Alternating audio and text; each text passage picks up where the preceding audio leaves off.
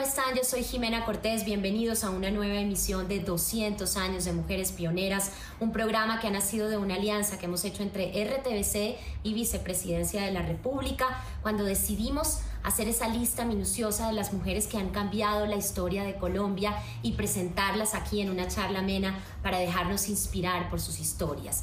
La invitada de hoy quiero decirles que particularmente me tiene muy emocionada porque es una comunicadora social, una periodista, presentadora, escritora que he admirado durante toda mi vida y es pionera por haber puesto el tema de la moda por primera vez en nuestro país. Ella es Pilar Castaño. Pilar, bienvenida a 200 años de Mujeres Pioneras. Hola Jimena, me encanta estar en este, en este sitio que has fabricado para mí en el día de hoy estoy segura que vamos a llegarle a muchas mujeres y eso es lo que más me gusta de nuestro trabajo como comunicadoras. Así es, Pilar, gracias por aceptar nuestra invitación. Quiero contarte que nuestro programa se ve en estos momentos por la pantalla de canal institucional, es convergente, también se ve en vivo por el Facebook de RTBC y pasan las entrevistas posteriormente a formato podcast por la página de Radio Nacional de Colombia, así que es multipantalla, aquí nos pueden ver eh, al gusto de los consumidores, los televidentes y los radioescuchas. Bueno, vamos a empezar a contar tu historia que, que, tiene mucho, que es muy emocionante porque tú eres una mujer pionera, pero que nace de padres pioneros. Tu madre Gloria Valencia de Castaño y tu papá Álvaro Castaño, pioneros en la comunicación en Colombia, en la televisión, en la radio. Hablemos un poquito de tu infancia. Creciste con ellos viendo su oficio, ¿cómo fueron esos años? Como bien lo dices tú, fue privilegiada, sigo sintiéndome privilegiada de haber departido años con mis padres, con mi abuela, todos dedicados a construir, a innovar, a levantar los niveles en el, momento de ellos, en los años 50, de la cultura en nuestro país, momentos convulsionados, momentos que venían de un Bogotazo devastador del, 48, y ellos jóvenes, eh, aguerridos, con ganas, de cambiar el mundo. Y yo siento que lo lograron en, el buen sentido de la palabra.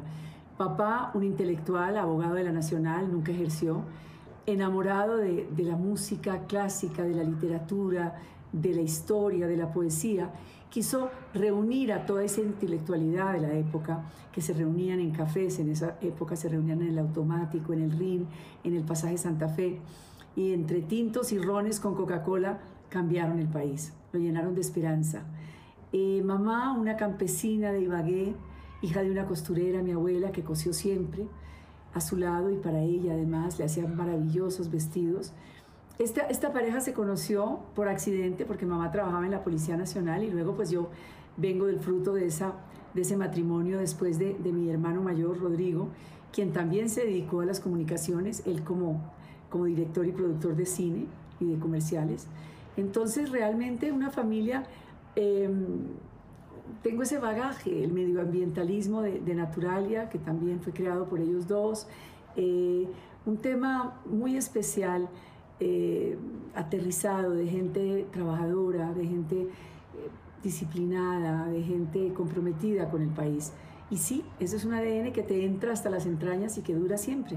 Después de todas esas vivencias con tus padres, ¿Cuándo decides tú también incursionar en los medios, pero de pronto algún momento no pensaste hacerlo o fue inevitable heredar eso que hacían tus papás y, sobre todo el carisma de tu mamá para entrevistar, para desenvolverte en los medios de comunicación? ¿Cuándo fue que tú empezaste a sentir esto va a ser lo mío también? No, yo creo que eso es una cosa que va entrando naturalmente, ¿sabes? Eh, es, el plato de comida eh, sobre la mesa todos los días. Eh, las conversaciones que oía, las reuniones, la música que ponían. Eso hizo parte de mi bagaje permanente. Y un buen día, acompañando a mamá, porque siempre la acompañaba en todo lo que yo podía, no llegó una persona que tenía que estar en correo especial. Estábamos en el Centro Colomboamericano de la 19. Había que hablar de oleografía, que era una exposición que había en ese momento. Yo estaba con unos bermudas, me acuerdo, nunca se me olvidaron unas bermudas de gabardina y un chaleco de lana. Y Gloria me dijo, ella me decía, Tuana, Tuana, dale, dale qué, mamá, dale, sal y habla de oleografía, estás fascinada mirando la, la exposición, todo lo que leíste, repítelo. Y yo, y pum, se prende ese bombillito rojo y hágale. Entonces, lo mío en los medios siempre ha sido en ese sentido, en el medio, digamos, visual de la televisión, siempre ha sido accidental.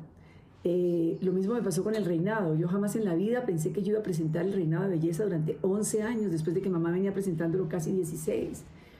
También fue accidental. Mamá se renunció en el 84 y en el 85 estaba yo ahí encaramada con un vestido de lentejuelas sin saber por qué. mi, incursión en el noticiero de las 7 era por un solo día, para reemplazar a Pardo Yada, que se había ido furioso peleando con Marilvira Samper.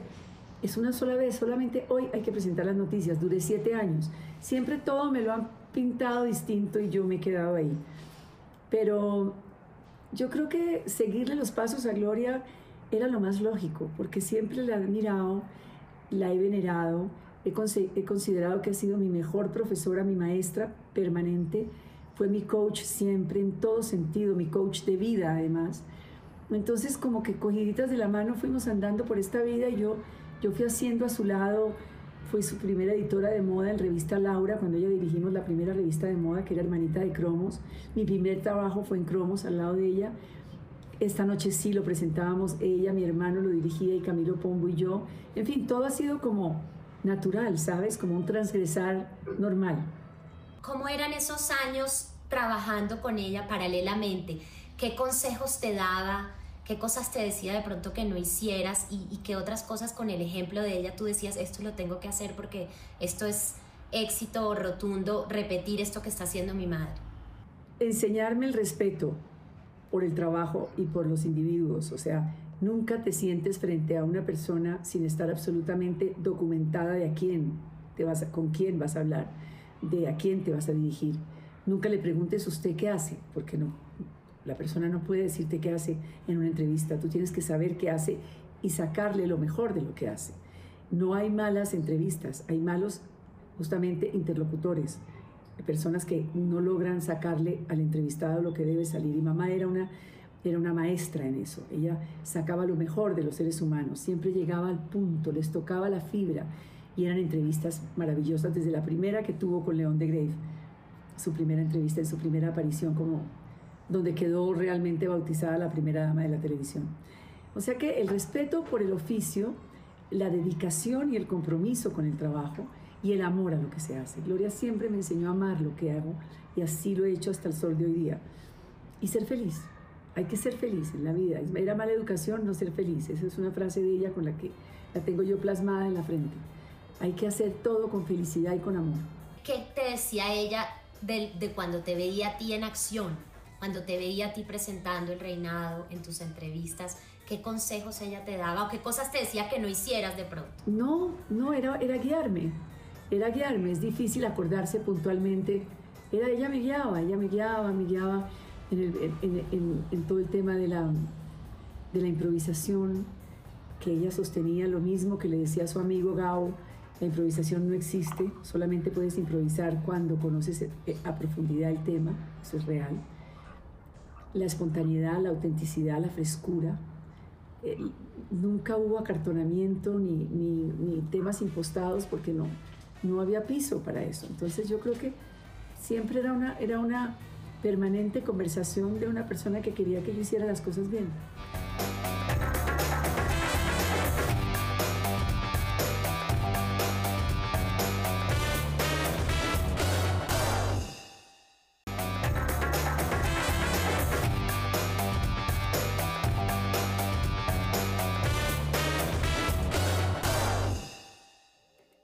Como persona que se ha desenvuelto en los medios durante tanto tiempo y, te tocó esa época en donde habían las estrellas de televisión, que ya es muy difícil verlo en estos momentos, y en, la que está el Internet en su auge, y hay tantos canales para uno consumir. A ti te tocó cuando estaba la televisión, que era esa caja mágica, y, y, cuando muchas veces era en vivo, cuando no había permiso de equivocarse ni de repetir, ¿Qué fue lo más duro y qué fue lo que te ayudó a ser tan exitosa? Porque hay muchos que pueden pensar que por ser hija de Gloria Valencia y de Álvaro Castaño ya tenías todo, pero no fue así. A ti te tocó a pulso. Sé que eres una mujer muy disciplinada y muy juiciosa en todo lo que has hecho. Eso me imagino que fue parte de lo que te hizo permanecer. ¿Qué más, qué más, qué otro atributo y qué fue lo más difícil? Yo creo que prepararme, ¿sabes? Es, es un poco lo que le pido a los jóvenes de hoy en día que se documenten, que lean, que investiguen, que sientan que no han aprendido todo, que todos los días es un aprendizaje. Y realmente si tú tomas la vida así, te nutres, creces todos los días. Y yo creo que es eso, yo crezco cada día, cada mañana, agradeciéndole a la vida estar vigente, pero porque yo me dedico a lo que hago, amando lo que hago. y no quiero hacer nada distinto. Y yo siento que el taxista que quiere ser policía no es un buen taxista. El policía que quiere ser granjero no es un buen policía. Es, es el, cada persona con su boleta, cada río con su paisaje, cada cielo con su cometa. Eso lo decía papá. Yo creo que uno debe dedicarse y dar el 100%. Yo en estos momentos estoy totalmente contigo, dedicada a este Zoom contigo, agradecida de esta invitación. No quiero estar en ningún otro lugar, quiero estar aquí, comunicando lo que estoy haciendo. Entonces eso hace que tú entregues la realidad de lo que eres y la gente reciba y acepte o lo rechace lo que está observando, pero que sienta que es real, que aquí no hay nada impostado, nada de mentira. Y yo creo que la honestidad siempre es una buena arma y es un buen resultado. Tal vez yo me dediqué a la moda por eso, porque la moda es más fuerte que todo, así se llama mi podcast. La moda es todo en la vida. La moda es un partido de fútbol, la moda es una manifestación política, la moda es un poema, la moda es una canción, un baile y la moda es una pasarela. La moda es toda una proyección de los seres humanos a exteriorizar lo que quieren ser. Y me dedico a eso por la historia, porque ante todo estudié historia y amo la historia. Y siento que no hay una época que no haya vestido la moda y que sin la moda no podríamos revivir la historia. Entonces eso lo creo firmemente. Y yo creo que eso hace parte de mi personalidad y comunico y hago y soy coherente con lo que siento. Yo creo que la coherencia es un arma infalible en toda persona para lograr que le vaya bien en la vida. ¿Cómo entra la moda a tu vida? ¿O desde que tienes uso de razón, tú desde pequeña pensabas en cómo ibas a combinar, te fijabas en las prendas que usaban las personas a tu alrededor? ¿Cuál es el primer recuerdo que tienes de tu contacto con el tema de la moda? Las dos cosas que estás diciendo ahí son paralelas. Yo crecí a las faldas de mi abuela, porque mamá trabajaba de día y de noche en vivo y en directo. Yo era muy pequeña. Me dejaban donde mi abuela, que vivía en el Parque Nacional, al lado de la 24, donde quedaba en revisión. Yo me sentaba a ver pedalear a mi abuela y a coser, porque mi abuela vivía de sus costuras. Y yo tocaba todos esos retazos y los organizaba y los coleccionaba y sentía todas estas texturas todos estos colores y eso entró muy fuerte en mi ADN. Y ver a la mujer más estilosa y más chic del mundo, que para mí ha sido siempre mamá, en la pantalla, verla en blanco y negro divina, con sus talegos rectos, con sus collares, con sus flores, con sus broches, eso desde luego me marcó, pero mi abuela siempre nos vestía, a mamá y a mí. Entonces yo la verdad la elección no existía, yo me, yo me ponía lo que me hacían, lo que me cosían y mamá también. Eso nos marcó mucho a las dos, entre otras cosas. Nos marcó una disciplina y una sobriedad y un rigor en el tema de la moda. Pero yo lo que estudié fue periodismo en Francia, en París. Eh, entonces yo me dediqué a escribir, la verdad. Mi primer trabajo, como te dije bien, fue en Cromos. Empecé a escribir columnas y duré trabajando en Cromos hasta el 2017, yendo y viniendo. Y me dediqué a la realidad nacional. Me invitó Juan Gozaín a ser parte de la mesa de trabajo de RCN, de Radio Sucesos de la mañana. Yo llegaba a las 5 de la mañana, leía cinco idiomas, cinco periódicos distintos para lograr extraer lo que estuviera pasando en el mundo y se lo pasaba a Juan. Fue una experiencia de ocho años maravillosa, pero muy dura porque era la realidad nacional. Eran todo el caguán, todos los asesinatos, todos los secuestros, todas las masacres, todo, todos los días, todas las mañanas, desde las 5 de la mañana hasta las 10 de la mañana. Y a las 10 de la mañana llegaba Gloria entraba y hacíamos Gloria y Pilar, que era un programa delicioso de moda, de crónicas, de cine, de música, de estilo, de, gastronomía, en fin. Y a los ocho años de estarme despertando tan temprano y afectándome con tanto, yo creo que me afectaron tantas cosas que un día Gloria me dijo, yo de ti me dedicaría a la moda, a ti te gusta la moda, escribe sobre moda, todas tus crónicas que has hecho en Laura y en Cromos le encantan a la gente, sigue escribiendo por ahí. Le renuncié a Juan, seguimos con Esta Noche Sí, que en esa época seguíamos en televisión con Esta Noche Sí, en RCN, y me retiré totalmente del periodismo real. eh, que había vivido presentando el noticiero de las 7, que me tocó mucha cosa en vivo y en directo. La M19 me entregó a Camila Miquelsen en vivo y en directo en el noticiero. Eh, se amnistió eh, Pizarro León Gómez y Antonio Navarro también en vivo. En fin, me tocó mucha cosa. Entonces me dediqué a la moda y llevo 25 años absolutamente radiante, escribiendo libros de moda, dictando conferencias, teniendo un podcast ahora de moda tengo una página hace siete años y la moda siento que es mi vertiente. Realmente todos los movimientos de moda me interesan. Cubro las semanas de la moda dentro de lo posible a nivel internacional. Trato de proyectar y de compartir. Apoyo la moda en Colombia. Vístete de Colombia ha sido lo bueno que nos dio esta pandemia para proyectar el orgullo de usar la marquilla hecha en Colombia. En fin, la moda es parte de mi momento y de mi vida en este, en este instante. Analizando la situación actual, incluso poniéndonos en contexto con lo que estamos viviendo con esta situación mundial de la pandemia, ¿qué crees que, que le falta al mundo de la moda en Colombia? ¿Falta más apoyo? ¿Falta más ingenio de los grandes líderes de moda? ¿Qué crees tú que se puede hacer aún más?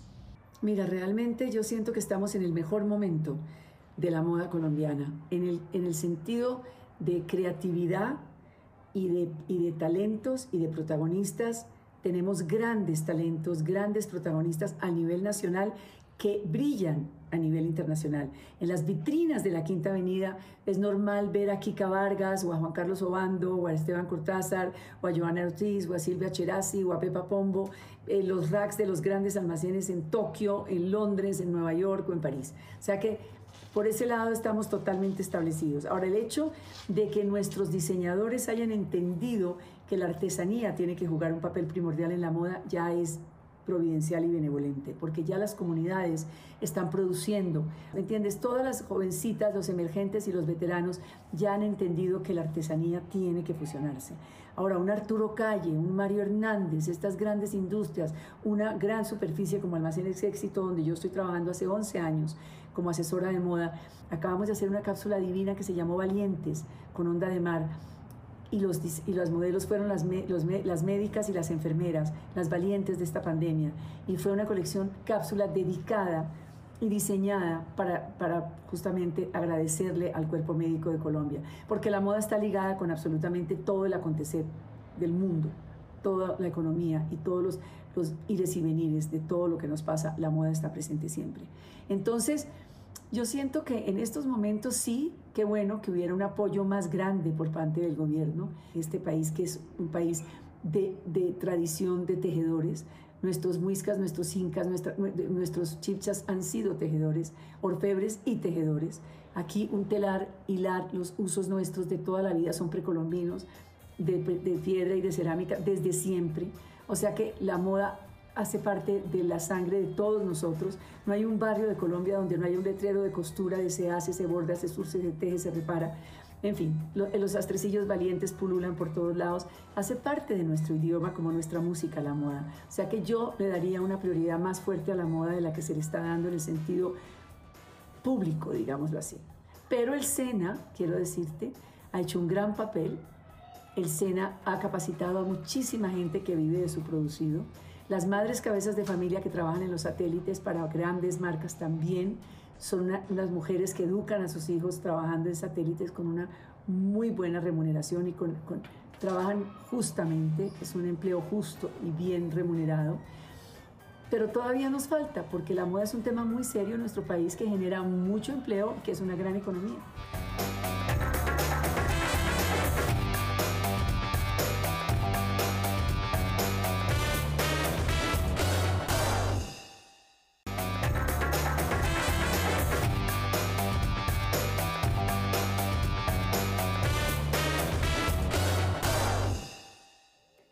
Contarte que en este programa nosotros siempre guardamos un espacio para recordar esas mujeres que fueron las primeras en hacer la diferencia en Colombia. Las hemos llamado las heroínas de nuestra independencia, Pilar. Y la heroína de hoy se llama Engracia Salgar. Ella fue una libertaria aguerrida y decidida que ayudó a las guerrillas de Chimá y Simacota, razón por la cual fue sacrificada por orden de Antonio Fominaya esto fue el 3 de diciembre de 1818. ¿Qué opinas tú de En Gracias Salgar? Siempre las mujeres hemos llevado el drama, ¿me entiendes? Siempre las mujeres, lo más fácil de eliminar ha sido el sexo femenino y eso tiene que cambiar. Eh, siempre las vilipendiadas, las más maltratadas, las más relegadas. Mira que estuvimos relegadas hasta el quinto cuarto, hasta el siglo XIX. O sea, la mujer no existía. Ni siquiera la dejaban bordar, ni coser. Es que la historia al respecto es fascinante. Entonces, que nos apoyemos entre nosotras, que nos queramos entre nosotras, que nos respetemos entre nosotras, tiene que ser la gran fuerza del 21.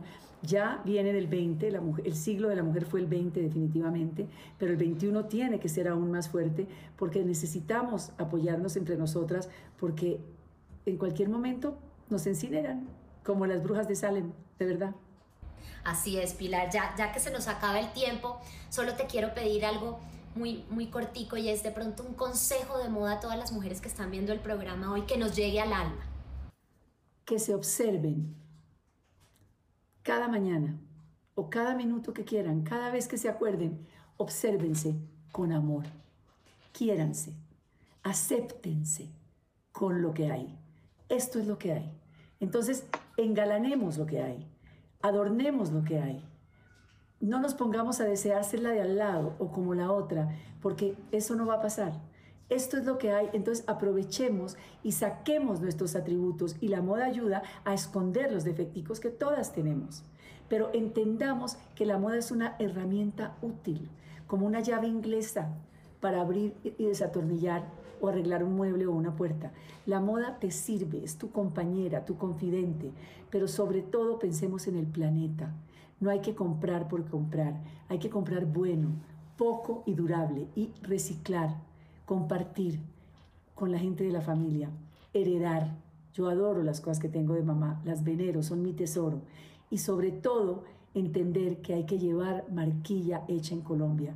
Lo hecho en Colombia es un orgullo nacional. Estamos dándole empleo, es un tejido social que tenemos que fortalecer crean en la moda colombiana y crean en ustedes mismas. Ese es mi mejor consejo. Qué bonito, Pilar. Muchísimas gracias por esas palabras, por este ratito tan agradable, por dejarnos conocer un poco más de ti y por estar aquí en esta lista. Es muy merecido y es todo el honor para nosotros tenerte en 200 años de Mujeres Pioneras. Gracias por esta invitación de 200 años de Mujeres Pioneras. Cuenten conmigo las veces que quieran y de verdad un gran año para todos y para todas. Y gracias a RTBC. Te mando un beso, un abrazo virtual y ojalá pronto podamos hablar personalmente. Claro qué maravilla la tecnología que pudimos aquí tener esta conversación. Me despido también de los televidentes de Canal Institucional, de todos los que han seguido este programa en vivo por el Facebook de RTBC y los que han escogido escucharnos en nuestro formato podcast que está en la página de Radio Nacional de Colombia. Yo soy Jimena Cortés, nos vemos la próxima semana con otra mujer sorprendente.